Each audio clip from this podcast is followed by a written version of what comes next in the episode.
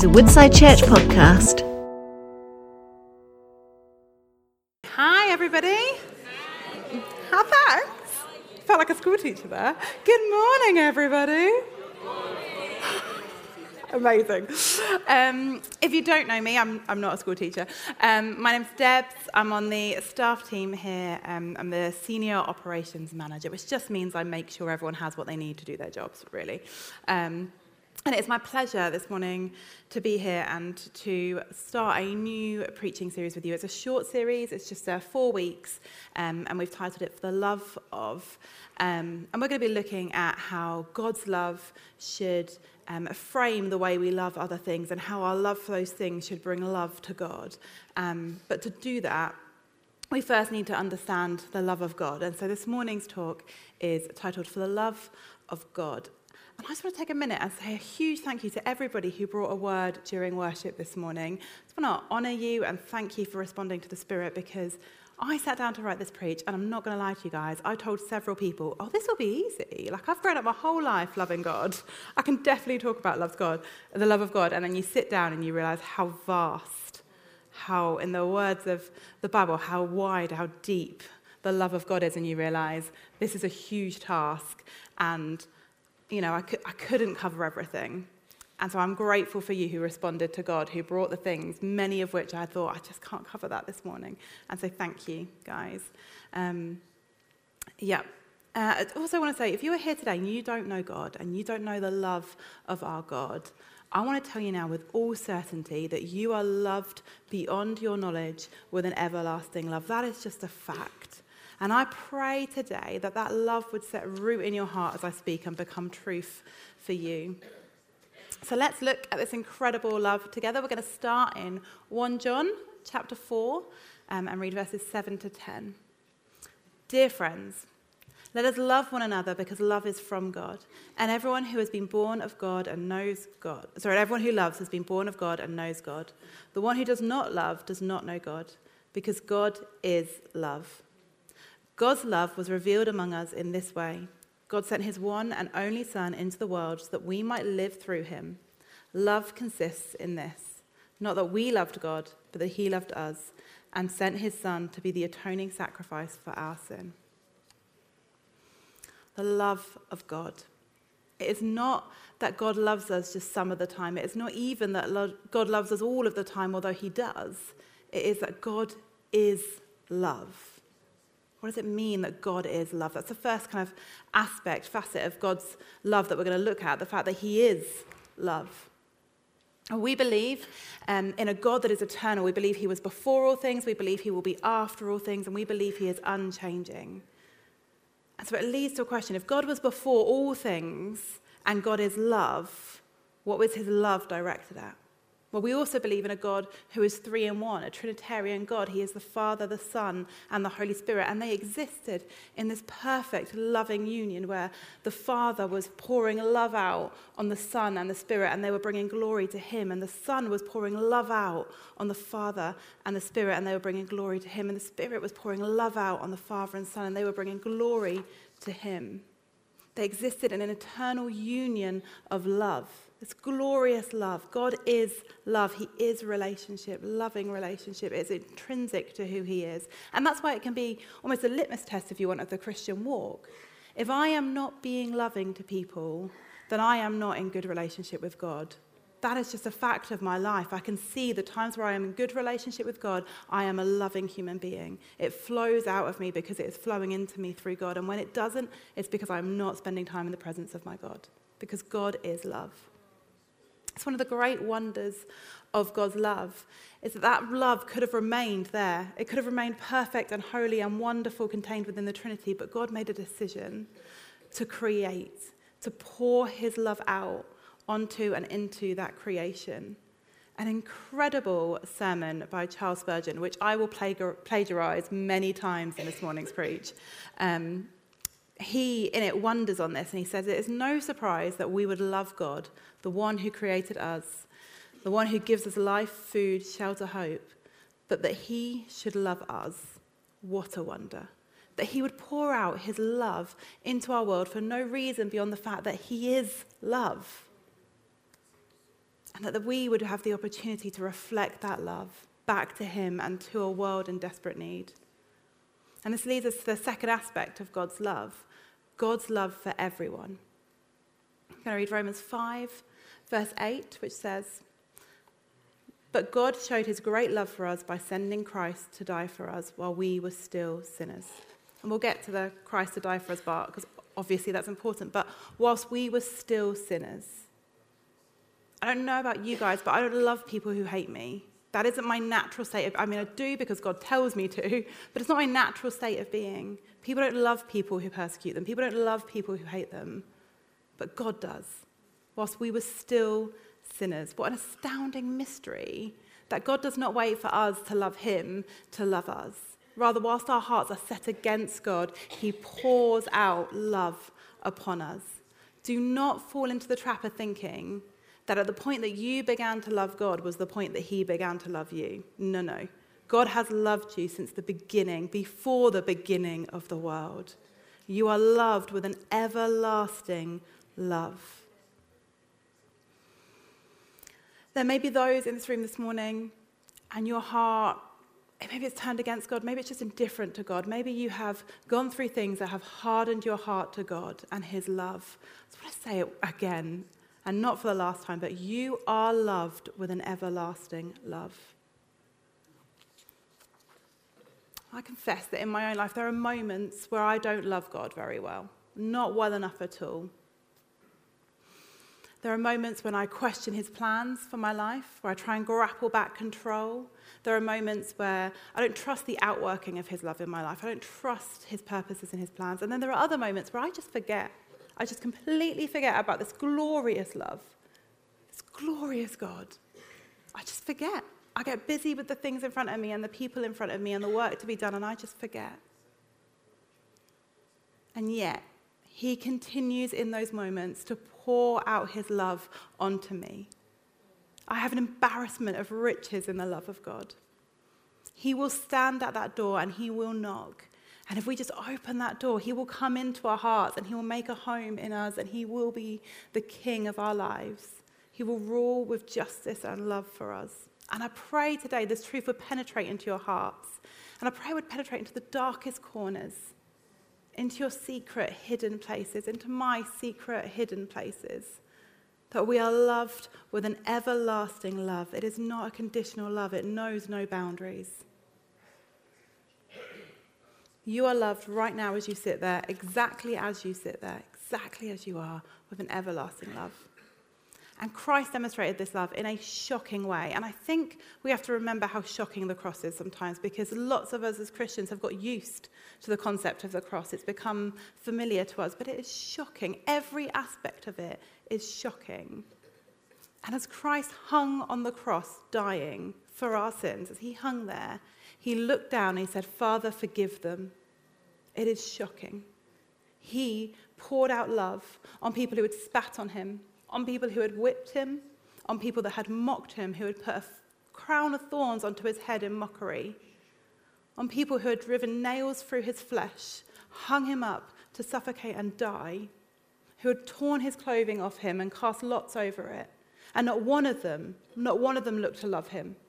Not one of them looked to love him. One man asked for forgiveness that day, and it was a man on the cross next to him. None of these people. But God looked down and his enormous love, he said, Father, forgive them. God's love is for everyone, absolutely everyone. We have been careless and indifferent lovers of God, but he has been constant and true and extravagant with his love for us. And in that act of love, he brought salvation for those who would receive it. And that leads us to the second, third sorry, aspect of God's love. God's love his saving love. There's a hymn by William Rees. He's a Welshman, Welsh hymn writer. I don't know if there's a better title for hymn writer. That's all I could come up with. Um, I'm going to read it to you now. Up to you. I haven't got it up on the screen behind me, so you may want to close your eyes and just let this beauty of these words penetrate your heart today, but I'll read it to you now. Here is love, vast as the ocean, loving kindness as the flood when the Prince of Life, our ransom, shed for us his precious blood. Who his love will not remember? Who can cease to sing his praise? He can never be forgotten throughout heaven's eternal days. On that mount of crucifixion, fountains opened deep and wide. Through the floodgates of God's mercy flowed a vast and gracious tide.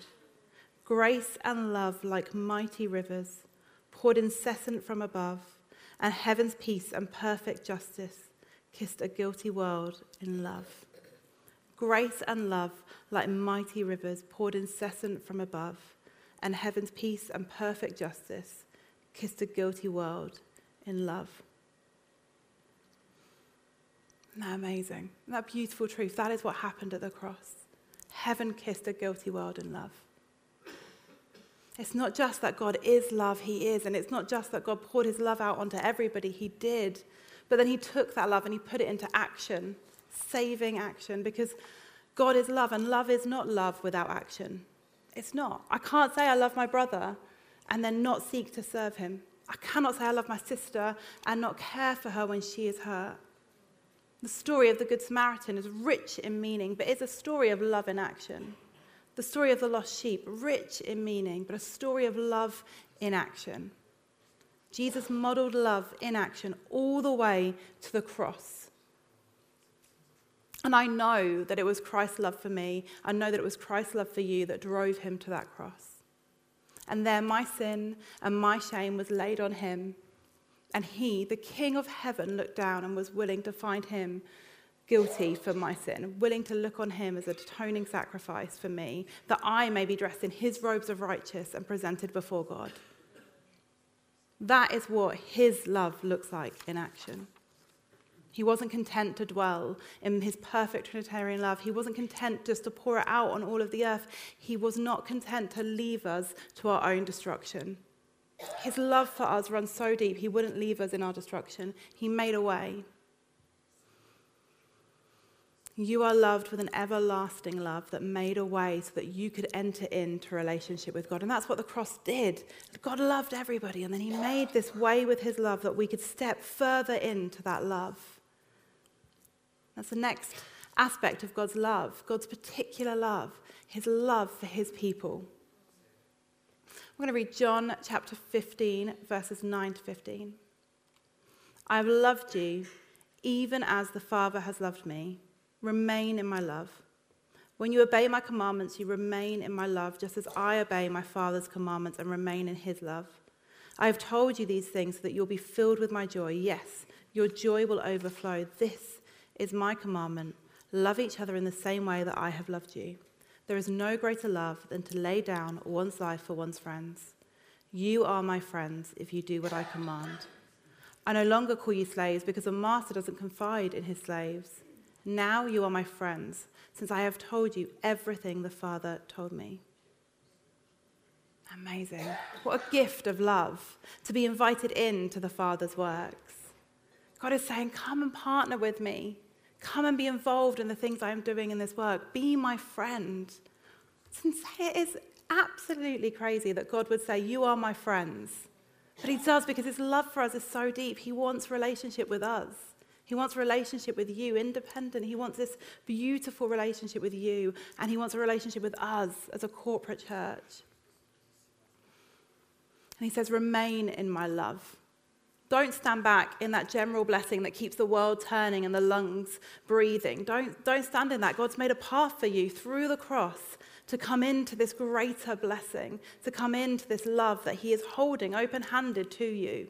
He's saying, Come, Come and be my friend. Come and be my son, adopted into my family.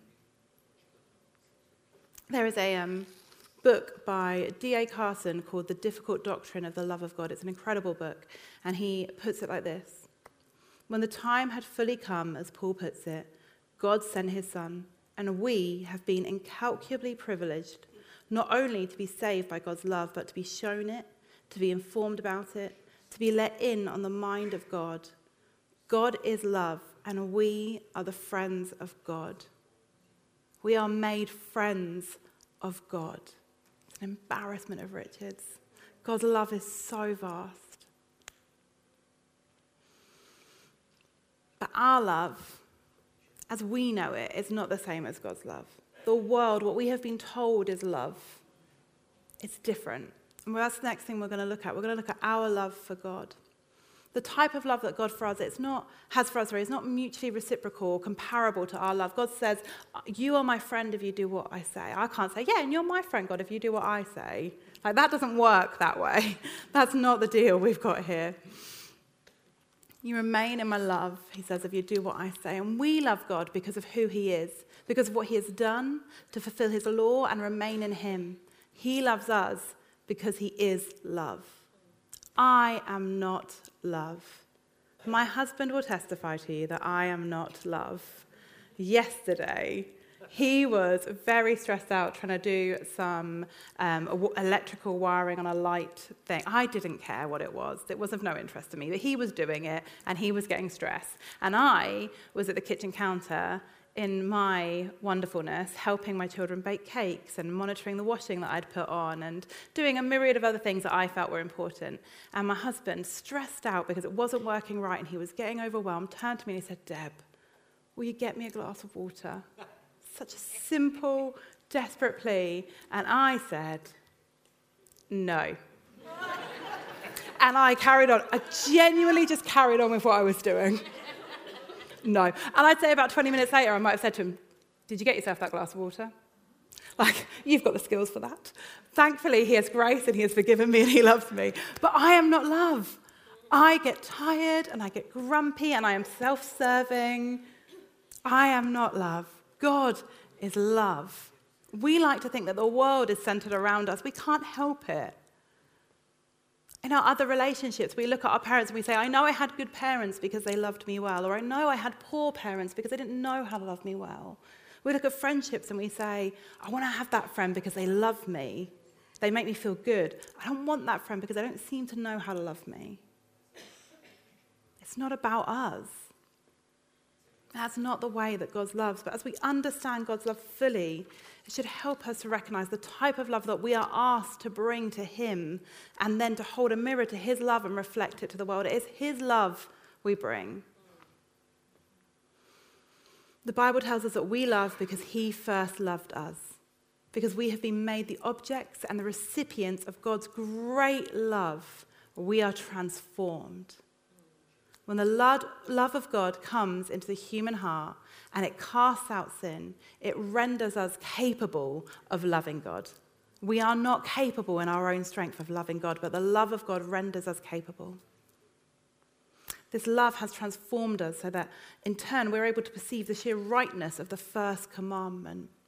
In the Old Testament, in the book of Deuteronomy, chapter 6, verse 5, it says, And you must love the Lord your God with all your heart all your soul, and all your strength. All of history proves that we cannot love the Lord our God out of all of our own heart, all of our own soul, and all of our own strength. We don't have that capacity. It is only by God's great love, His impartation, Him sending the Spirit to live inside us, that we are able to do that that we are able to fully receive His love, fully engage with it, and then reflect it back to a broken world. Every day, every morning, when we wake, there is fresh grace for us. Every morning, we can say to God, God, show me today how to love you and how to love people. Show me today how to bring your love to this hurt world. Show me who needs your love today, God. And every night at the end of the day, we can say, Thank you, God, that you loved me so well today. Thank you, Lord, and forgive me where I failed to show your love. And God, in his great love, will pour down fresh mercy and grace. He will restore us so that the next morning we can wake again and say, Lord, I love you. Show me how to love you well today. You are loved with amazing, everlasting love, and every day it is fresh and new to you and available to you.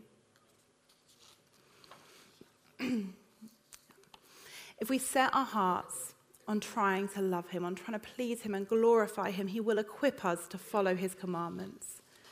But that verse also tells us to seek to remain in God. We should seek to remain in the Lord's love. Don't stand back, like we said. Don't stand back here when you could, when you could step in to God's relationship and God's love. Remain in Him.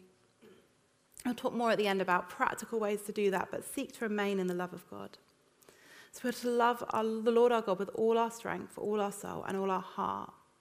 Which poses a question to me what do I do with the other things that live in my heart? I love lots of other things. What do I do with those? Well, here is a lovely display of my other loves. And yes, Taylor Swift is on there because she is a once in a generation voice. I will not discuss it. So that is a fact. But these are other things I love.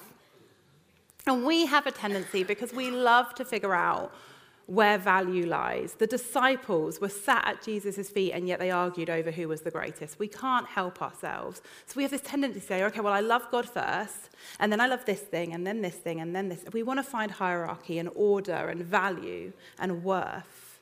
But God says, no, just love me and let my love dictate these loves. These guys are all a par under my great love. These are all an outworking of my great, great love. The risk we run when we do not hold these things that we love in the right place is not that we become bad at loving people. The risk we run is that these things become idols in our lives. I remember growing up and hearing preachers on idol worship and thinking, I don't really get it. I don't, I don't, it's not an issue for me. And many of you in this church may have grown up in homes or had relatives who had homes that had shrines in where there was idol worship or had um, ancestors' pictures that became kind of an idol worship thing in your homes. And you've had to tear away from those things and dismantle those things. And so you know what that looks like. But I didn't get it. And the reason I get it is because in this country, in Britain, British culture, do you know what our idol is? It is ourselves. We make ourselves gods there's that famous saying, um, an Englishman's house is his castle. This idea of, I will hold my things here and I will rule them. And we take our family and we make it, this beautiful gift from God, we make it an idol. The church, historically, when I was growing up, it was guilty of this. It made marriage look like a goal. And that's not the goal. God is the goal. God is always the goal. And then He blesses us with these beautiful, beautiful things and we're to hold them in their rightful place under his love, through his love, in service of his love. I say to my children sometimes, if I'm not careful, you know, remember you're a reflection on me. They're not a reflection on me, that's not their job. Their job is to reflect God. That's what they should be doing in this world. That's what I should be doing in this world. Even our ministries, we can take the church, we can take the things we do that God has gifted us in, and we can hold them as our own little kingdoms and say, Oh, look how good I am. No, no, no. Don't make an idol of the things of God. They are not God. I get so nervous. I am sweaty right now. I'm not going to lie. I get so nervous when I preach, when I come on this stage, and I thank God for it, and I pray it will continue forever, as uncomfortable as it is for me, because it reminds me I don't do this in my strength. I do this only through the equipping and the empowering of God. I do this only because God has blessed me with a message that is for your hearts, and I trust that He will work that out. But we have to hold these things in their rightful place. And we're going to look at that more in the coming weeks as to what that looks like. How do we hold them in their rightful place? How do we protect ourselves from idols? But one of the ways to do that is to keep ourselves in God's love. Remain in my love. And I want to give you two simple tips today for remaining in the love of God. Firstly, meditate on it. Spend time reading the scripture. Learn to love the word of God. Learn to study the love of God. When it consumes your heart, you don't have places for anything else in there. Nothing can take its place because it is consuming you. Learn to love it. I have cried almost every time I have worked on this preach in the last couple of weeks because the love of God has been overwhelming to me. Meditate in it, sit in it. If you want somewhere to start on that meditation, let me recommend Ephesians chapter 3, verses 14 to 21. Just pray it. It's a prayer of Paul that covers the love of God. Just pray it over your life, pray it over your friends, meditate on the love of God. And then, secondly, practice it. Go out, say to God, Show me who needs your love today, Lord. Show me who I can reflect your love back to today. Show me how I can be goodness and truth and grace and kindness in this world. Show me, God, how to bring your love to the people who need it. And never underestimate the power of the love of God to transform a person, to transform a situation, and to transform your own perspective. Life is hard and we can be bogged down in the hardness of it all. And God says, Lift your eyes to me, see that I am good, and that you are loved with an everlasting love. I'm going to pray for us in a minute, but before I do, I want to steal one last thing from Charles Spurgeon. Um, at the end of his sermon on God's love that I was reading in preparation for this, um, he said this You have heard a sermon today, and you may think, now I have done with it. Well, it may be so, but it has not done with you. You will be called to account for every truth it contains, for every reminder to your conscience, and every affectionate invitation that reaches your heart. I pray that is true today. I pray you cannot shake the things you have heard this morning, that they will stalk you out of this building, that they have grabbed your heart, and they will hold tight to you with this reminder that you are loved with an everlasting God. There is a king who stands at the door and he knocks. I'm going to pray for us. um, first, I want to pray for anyone here today who has not known the love of God in your life. Anyone who this is new to, anyone who has resisted God or knows that you have turned your heart from Him and you want to step back you want to come into relationship with God this morning, if you would all just close your eyes, I'm not going to ask you to do anything big. I want to make this the easiest step you've ever taken. If everyone just closes your eyes where you are, and if that is you, if you just join with me as I pray. Father God, I'm sorry that I have turned my heart away from you. I know that you sent your son to die on a cross that I could be in relationship with you, restored and standing in your presence. And I ask you now, God, would you come into my heart? Would you come and be the king of my life? Amen. And if you prayed that this morning, if that rang true to you, please tell somebody. You are in a family in this church, and we want to walk with you in this. There will be people at the front this morning who would love to pray with anyone who has anything that needs prayer. But particularly if you prayed that prayer, feel free to come forward and tell somebody, and certainly tell a friend, a Christian friend, so they can walk this with you. And now I'm going to pray for the rest of us. If you would, close your eyes where you're at.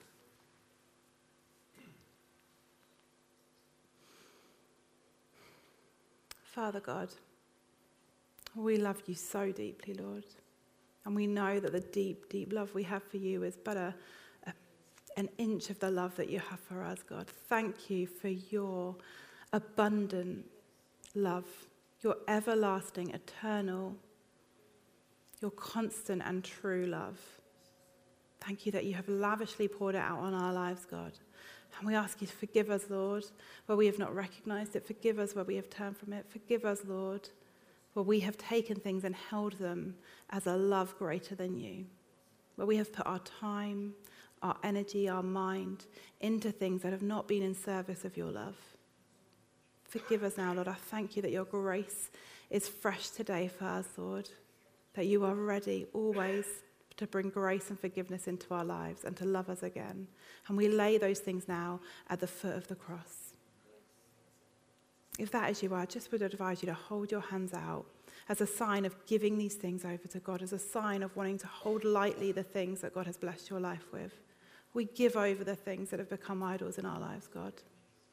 We put them at the foot of the cross and we recognize you as the one King the one King that reigns in our hearts and in our lives. Lord, delight us with your love today. Father God, I pray your love would follow us as we leave this place. I thank you, Lord, that you have gone ahead of us to prepare for us, Lord, that you are beside us as we walk through the week to come. That your love would be a marker of our lives, Lord.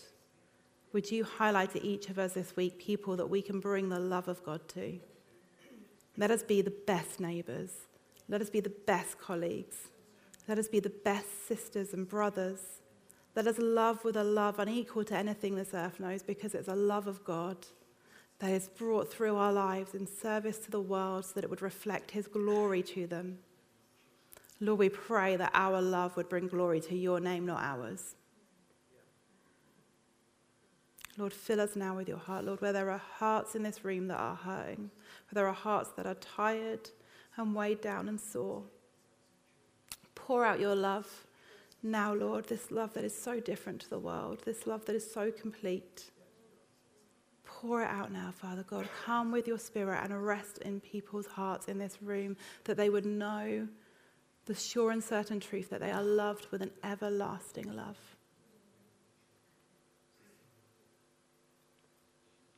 Thank you, God, for this time we've spent together this morning.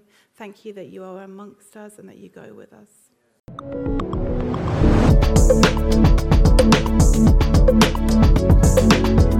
You have been listening to a Woodside Church podcast. For more information, visit woodsidechurch.com.